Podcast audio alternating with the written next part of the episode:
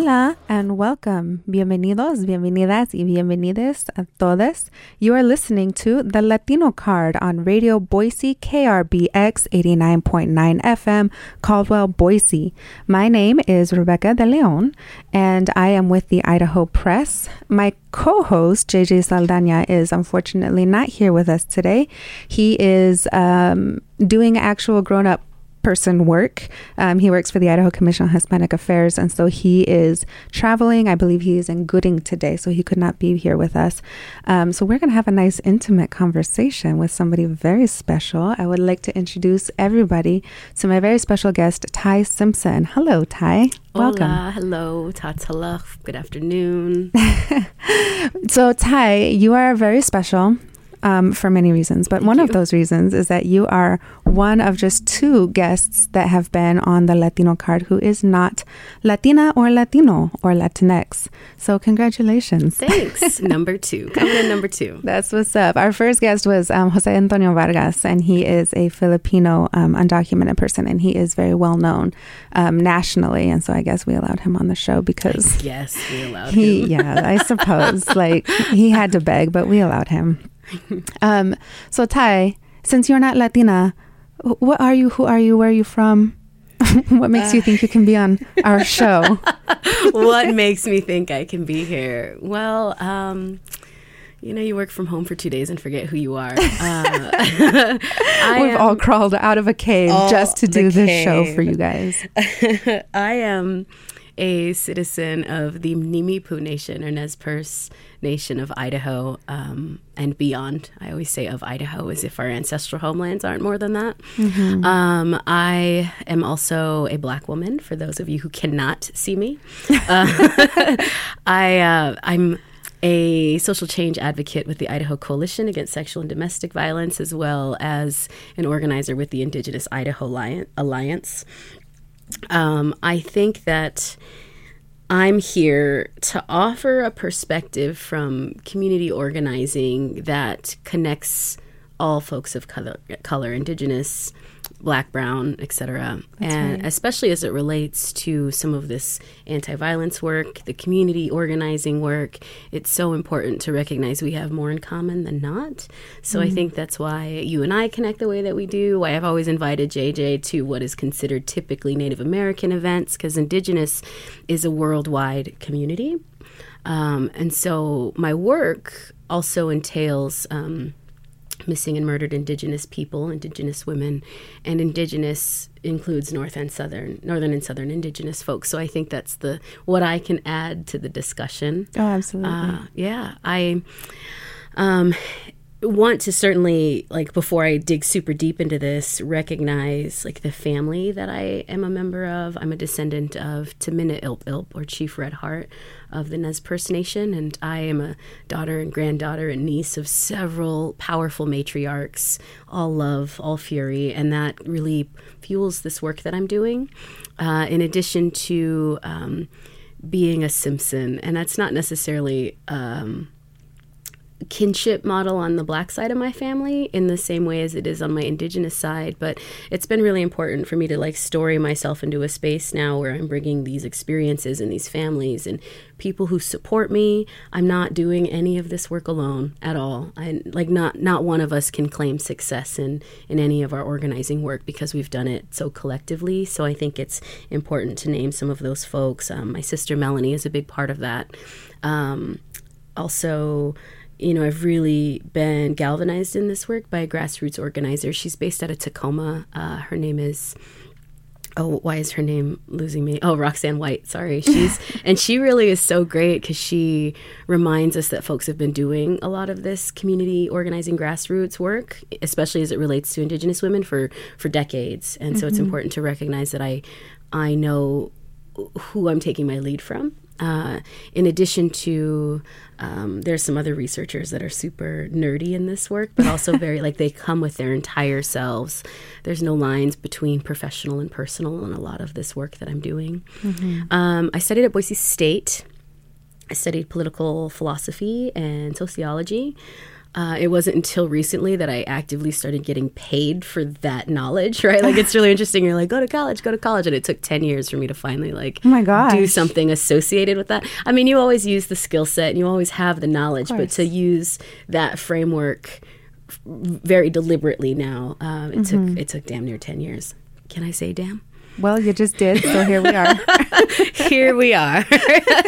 Unapologetic damn, y'all. Um, I have lived in or around Boise for the better part of the last 15 years. I did go home to the reservation a couple of times. Um, one, because there was a partner and I thought I was in love, but I dodged that bullet, thankfully. Oh, gosh. And then uh, another time because I had been sick. So there, there's always reasons to migrate up and down. But I feel at Mm-hmm. home because I am so close to my ancestral homeland. So Idaho, more or less, the Northwest, more or less, is is the home, is my home. Yeah.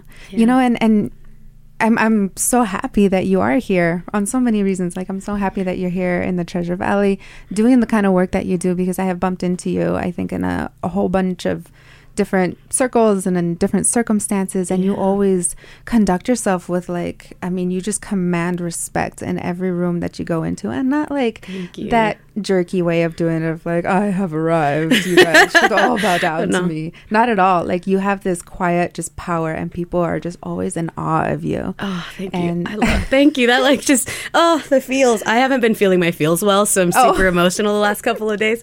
Uh, I think what you're talking to, and this again goes back to that recognition of being from a matriarchy. When I walk into a room, I'm not carrying only my own life. I'm carrying hundreds of years of ancestral power, right? And like learning to lean into that and learning to stand on that has been um, tantamount for this work and and and it's good to hear that people feel it right? Because it's daunting to some and intimidating to some but others are like who is she? And Yeah. i'm like well let me let me tell you who i am and then you can build the relationships from there right? It's Um, incredible. It's it's just this incredible spirit that you do bring around with you. So how do you do that? How do you stay so connected to your ancestors? I mean if it were easy i would think that we would all do it but it seems like you're the only one that walks this earth with a thousand people floating above you. Yeah there's eh, around me in me. Um i oh goodness this i'm going to lean a little bit into uh, discussions about religion a little bit. I've always raised very very spiritually. Um, my mom modeled it my whole life and i didn't realize what she was doing until i was an adult. My aunties my gram all modeled this level of spirituality that connected us to the earth and to rivers and to air and even really love the weather right? It regardless and that's an it's, it's a simple example but i'll expand on that when we often complain like oh the rainy days or oh it's so cold outside or my I don't recall my family ever really complaining about those things because they are our natural part of our seasons. And uh, nature moves that way also. We have these natural parts of our lives as seasons.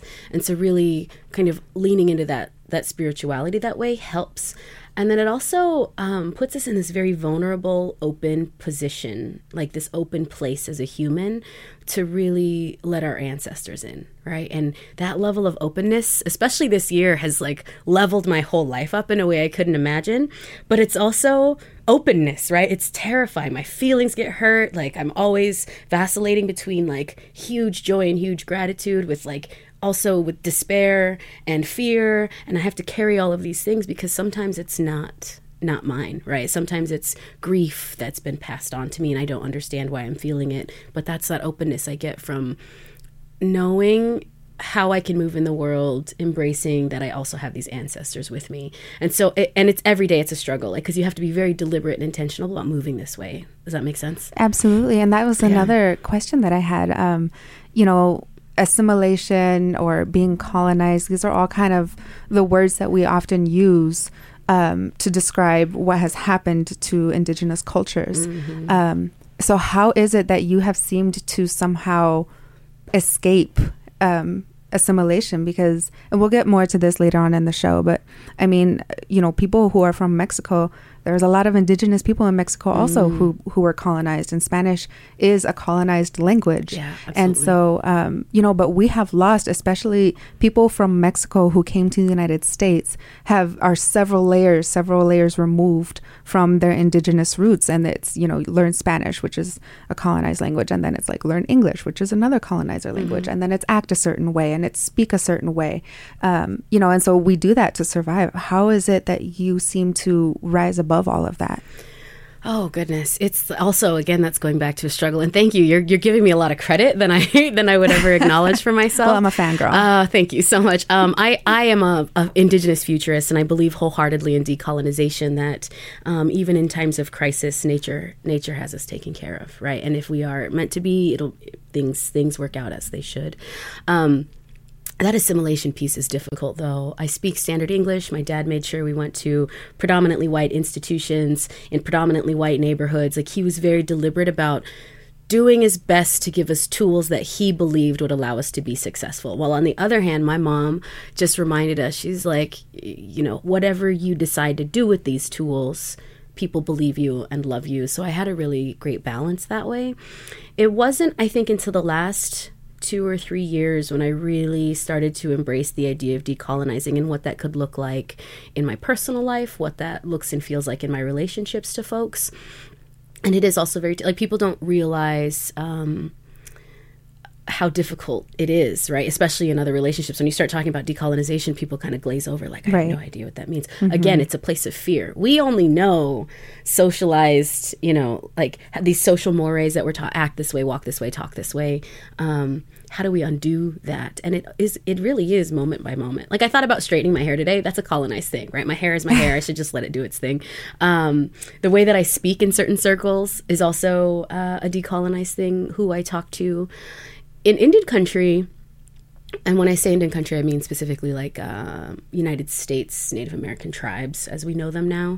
Um, we have this really interesting transition that we're moving through where young folks are really embracing their language and their culture and rejuvenating it and revitalizing it. But there's also this generation in there, and I believe it's the generation, some of them who carry trauma from like the boarding school era or the era where it was not safe to practice culture and speak the language. So um, we're told, and we kind of share these memes across the internet of like, if you, whether you speak one word of your language, your indigenous language, or you speak a thousand, your ancestors hear you. And so even remembering that, like, I'm not doing this for me or for what it looks like. It's for, it's to honor ancestors and the sacrifices that they made. So whether I know a handful of the words or I know all of the words, I will still speak the words every day in prayer or in ceremony or even to my mom when I talk to her. And then what happens is the young folks who sit and listen and hear that now know that it's normalized to speak these languages and to behave in a way that honors our ancestors and protects nature and that our culture is very strong and also a very deliberate piece by piece way of living. Um, and it is it is so difficult because it's the it's the easy thing to assimilate to just make people comfortable around me. I'm realizing now when I walk into a room with these ants, everybody's always uncomfortable at least for a little while, right? I mean, if we go back to the gala a couple of weeks ago, I made a lot of people uncomfortable. For what I could see, I made people uncomfortable with that speech. and Um, I I want to talk about that gala. Yes. Um, however, let us tantalize people with what you just mentioned here after this commercial break. Um, so don't go anywhere. We're going to talk about some crazy stuff soon. all the crazies. Hi, welcome back. Um, this is the Latino Card. If you're just tuning in, uh, my name is Rebecca De Leon, and I am here with the lovely Tai Simpson. We have had a really nice discussion so far. Um, so Tai is um, of the First People. Is that am First saying- Nations, First Indigenous, Nations, yeah. Indigenous. Um, so she is not Latina, but we're allowing her on our podcast anyway. I'm so happy to be here. Sorry, this isn't a podcast. We're live. It's it's whatever. It's it's a transition. Um, so the last thing that we mentioned was um, the gala. It is the gala. So recently, um, there was Ambiguity, I like that. the gala. Yeah. the gala there and i'm this is just one of like you know all of the times that i have like bumped into you somewhere, you always just dominate the show with awesomeness. I mean, it's it's incredible. So recently Thank we you. we both attended um it was the Democratic Party fundraising gala, I believe it was. Yeah, the Idaho Democrats. Yes. Yeah, their their annual fundraiser for sure. Yeah. and it turned into a political rally, which is fine. which is fine. I guess that's what you're supposed to do. Yeah. That's true. That's true. There was um there was there was a little bit of drama around it because I think Pete Buttigieg was originally going to come and then he dropped out and then they had Elizabeth Warren who was going to come and then she dropped out. Um, and so we ended up having a representative Pramila Jayapal from uh, Washington and uh, Michelle Kwan who is a what did they call her a surrogate for Joe Biden? Surrogate for Joe, Joe Biden. Yeah, yes. and Pramila was there I think they were both surrogates. One for Joe Biden, right, one, one for, for um, Bernie Sanders. I keep wanting to call him Pete Buttigieg.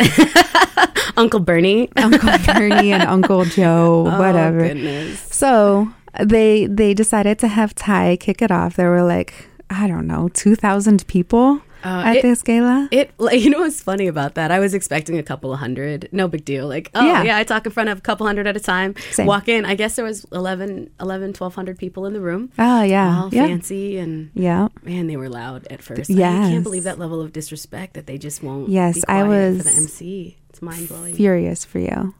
Um, I was furious for Alicia. Is that her name? Who was Yeah. the actual MC? The MC also. Um, So so to catch up the, the people who weren't there, uh, the ga- the gala kicks off. You know they had a couple hours, I guess, of like networking, having drinks, you know, schmoozing, whatever. Political schmooze. getting the COVID ID, I'm sure. COVID 19. fantastic place to spread it for Yeah. sure. Oh my no. gosh. So we're all schmoozing, and then it's time for the gala to start. Um, and everyone is standing and talking. There's, I mean, it's just this. Unru- not, it wasn't unruly, but it's just this giant crowd of so many people, Yeah, and they've just been in the middle of their conversations. And so we're trying to settle them down. The gala is about to start, and it's all on you, Tai, in a way, Yeah. to sit everybody down, shut them up, so that you can can do this like um I don't know what what Oh, you would it call inv- it invocation? invocation. Yeah. Yes, so the invocation, so respecting the land that we're standing on, and people would not give you attention. And I mean, If I had had table numbers, I would have called out the table numbers. Um, and I did, I, I think, deliberately taking those awkward few minutes and calling them out every few seconds. Like, is this really what we're going to do all night? Like, that is so rude and Mm-hmm. Very disrespectful. There's, a level of like self righteousness in them carrying on conversations. Regardless of who's, especially when it's women or women of color on stage Mm-hmm. that were so easily silenced and so easily disregarded. So, in that moment, Yes. I had actually started my invocation and then stopped and then Yep. got everybody's attention and then kept it going. But that was really, I've never experienced anything like that. Such a disrespectful, loud audience. it was it was terrible. I was furious. I was trying to shush people around me. I was like, "Hey," and I think that it was so great. Yeah, I mean, you did it with a smile. You were graceful, and you were like, "I'm gonna stand up here for as All long as it needs for you all, All to night. shut up." and I Oh, was like, goodness. "Oh," and I was like, "Everybody stop!" And they wouldn't stop. They wouldn't Mm-hmm. shut up. And um, I think eventually they did, Mm-hmm. and they all shut up and they all listened to you eventually. But Eventually. I mean, I think o- it could have only been like the power of your presence that to to do that because I mean, even the MC was like she's trying to get everybody. She couldn't do it couldn't either, do and she just passed it off to you. So That's quite all right. We- that was very out. disrespectful. Yeah. I did not like that one bit. I was very angry for a very long time after that. that and this is why and this is what we go up against in this work anyway right that somehow what we're championing or what we advocate for isn't worth their while. What they could be talking about things that are um, you know i never mean to judge folks but things that are not as significant in the big picture of the world but still that conversation that they were having with themselves or amongst themselves was significantly more important than acknowledging the land than recognizing where we're at in the world and the work that we still have to do to build community. And if that's not the whole point of a governing body right or a political party within that governing body this is and uh, even beforehand i don't necessarily ascribe to this two party system that we have.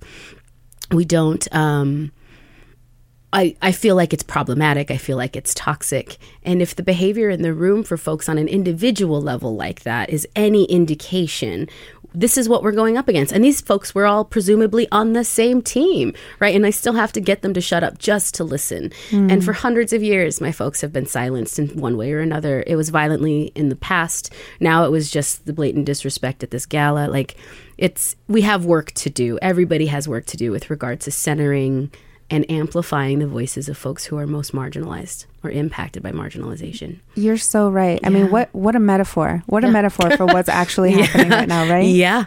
Yeah. That's How, all I kept thinking on stage actually. I was like, this is this is why we have problems. This is why we can't have nice things, y'all. right there. you did not I mean, you are obviously um, just like you know, I'm going to stand my ground. But you didn't come off as irritated. You came off as as like a patient mother, you know, when her mm. kid's throwing a tantrum. That's so funny that you say that because I really don't like kids. Don't tell people. It'll be just between you and me just and no one else. Yeah, nobody else heard that. the irony of that yes. being that patient mother. Yeah.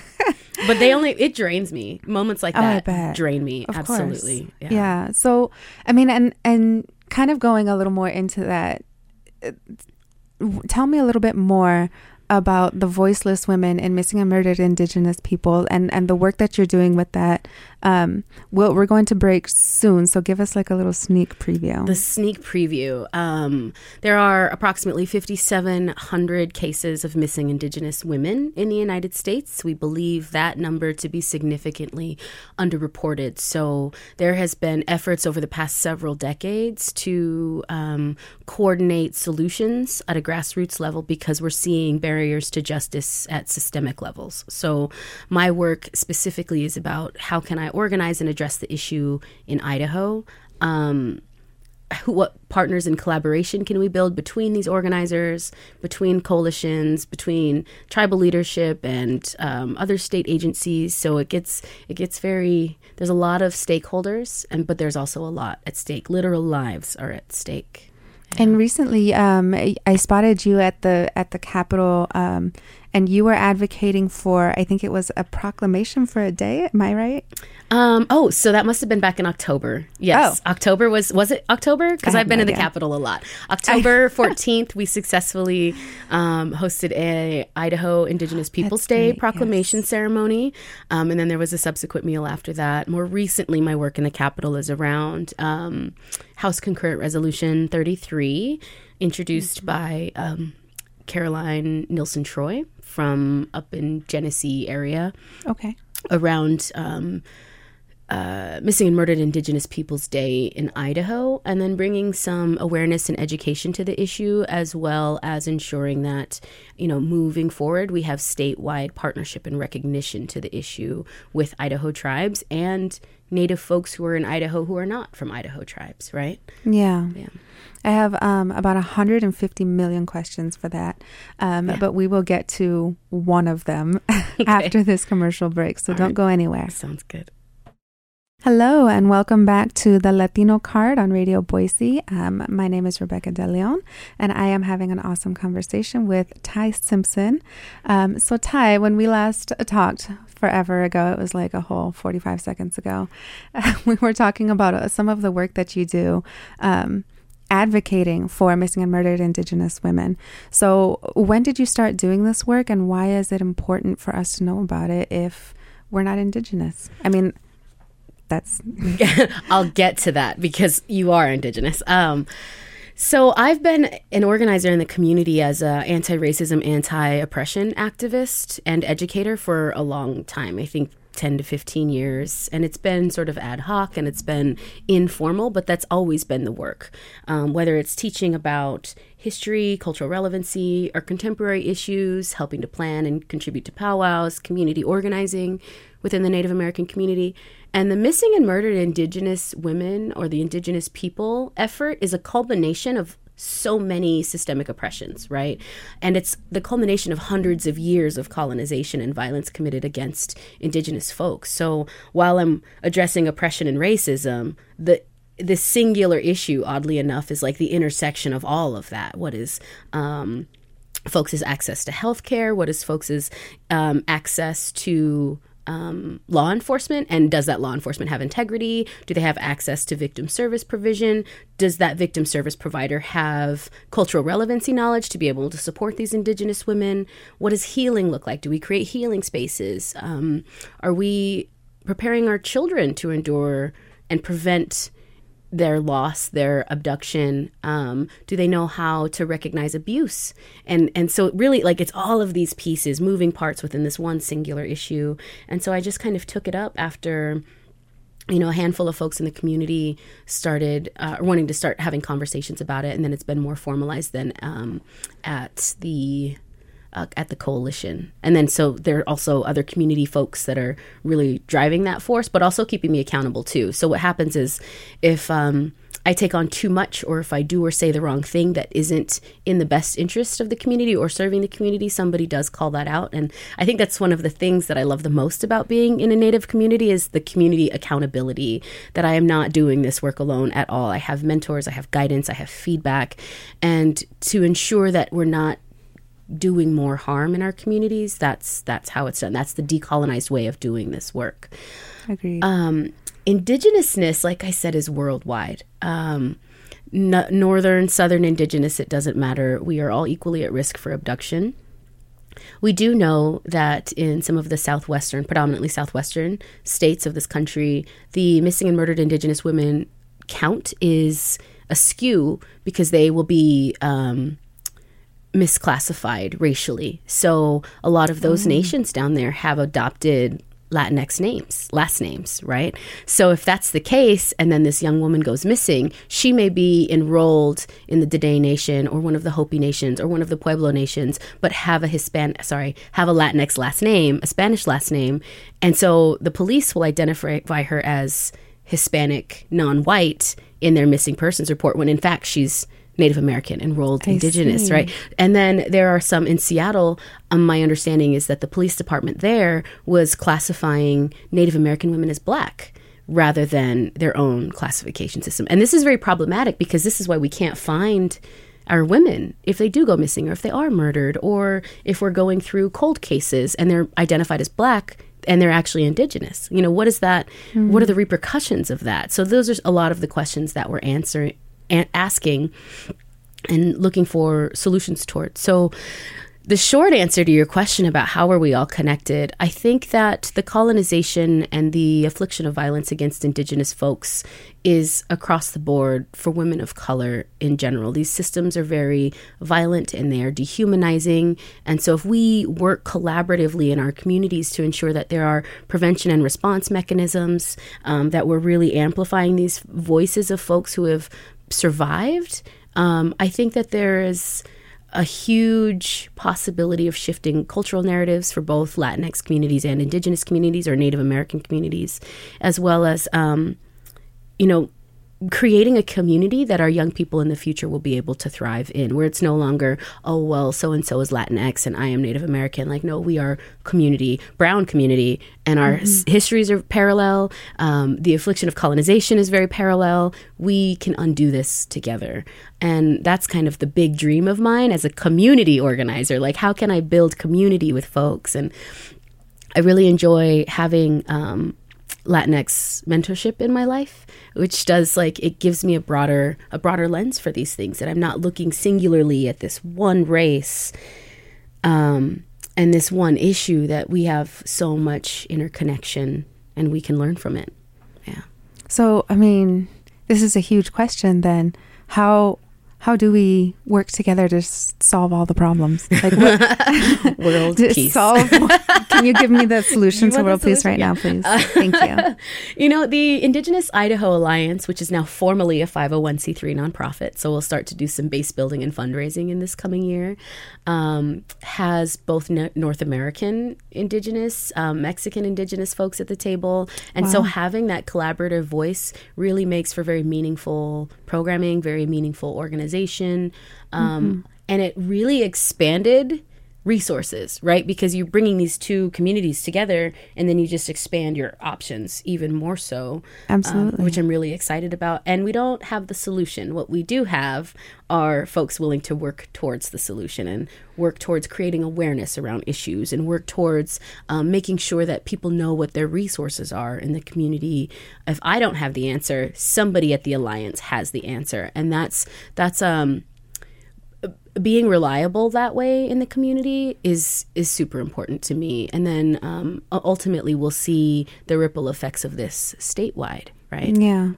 Well, um, thank you so much. Unfortunately, we're I, I could talk to you for i could talk for hours i could talk for hours i promise okay. Well, I could listen to you for hours. Um, but we're running up on our time, so I just have one more question for you Okay. um, before we depart. Um, how can people who um, don't identify with any nation or tribe in Idaho, how can they help contribute to that dream that you have of building our communities together? um, are we specifically talking about our non-native predominantly white relatives in this work I believe so. Yes. Oh goodness, they have so much learning, and that's where it starts, right? They have to come to this work um, knowing that allyship is a practice. It's not just an end goal. Like, hey, I'm an ally now.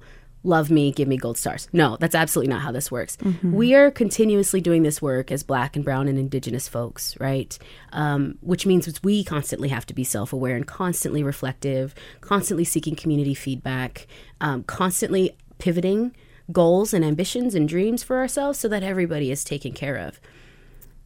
For my white relatives that want to join this work also having to they have to be open to that. They have to be open to the fact that they're going to consistently get feedback. They have to dismantle white supremacy in themselves. They have to dismantle white supremacy in their work. And what tends to happen is folks want proximity to our organizing, right?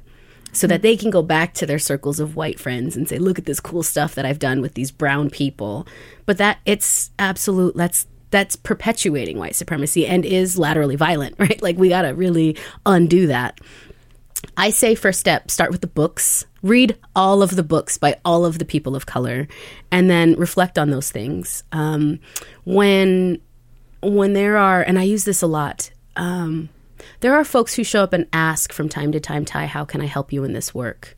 And I usually tell them if you are going to show up in this room full of folks of color and tell me how aghast you are at racism and sexism and ableism and ageism. I need you to go to rooms full of white people and say exactly the same thing. And then collaborate in that rooms full of white people. Like use the buddy system in this learning, right? If you book club that. and then always be willing to learn, always be willing to accept the feedback because none of this is easy. If this were easy work, if anti oppression, anti violence work were easy for indigenous communities, for Latinx communities, more of us would be doing it. Right? We wouldn't be, there wouldn't be shame attached to identifying who perpetrators are. There would be uh, youth. We wouldn't try to coddle the youth through this work either. We would let them lead, right? So there's our ageism problem. Um, so many intersections but uh, yeah my white brothers and sisters and non-binaries can really start with the books.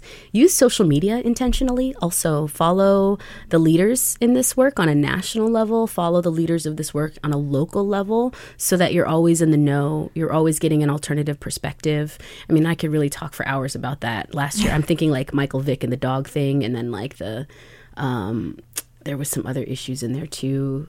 Um, Kobe Bryant that that brought up a lot of issues for a lot of folks in a lot of different ways so we need to learn how to have those conversations and i think that following leaders in, in this work in social justice movement spaces anti-violence spaces can really change the way white folks can show up and support us I mean, that sounds like a tall order, but it also sounds so reasonable at the same Yeah. time. It's Yeah. It's pretty wild. Um, so unfortunately, we are going to have to wrap up. But Tai, thank you so much for your Oh, time. thank you so much for your wisdom. Um, it's been such a pleasure. And for our listeners, um, the Latino card is from three to three thirty p.m. every other Tuesday, right here on Radio Boise. You can follow us um, on the Latino card. We're mostly active on Twitter, but we also have a Facebook account, and uh, you can follow us at the Latino card on both of those, or you can follow us individually as human beings because we do stuff like that too. So again, Yeah. thank you, Tai. of course it's So my with that- pleasure We'll see you all next time.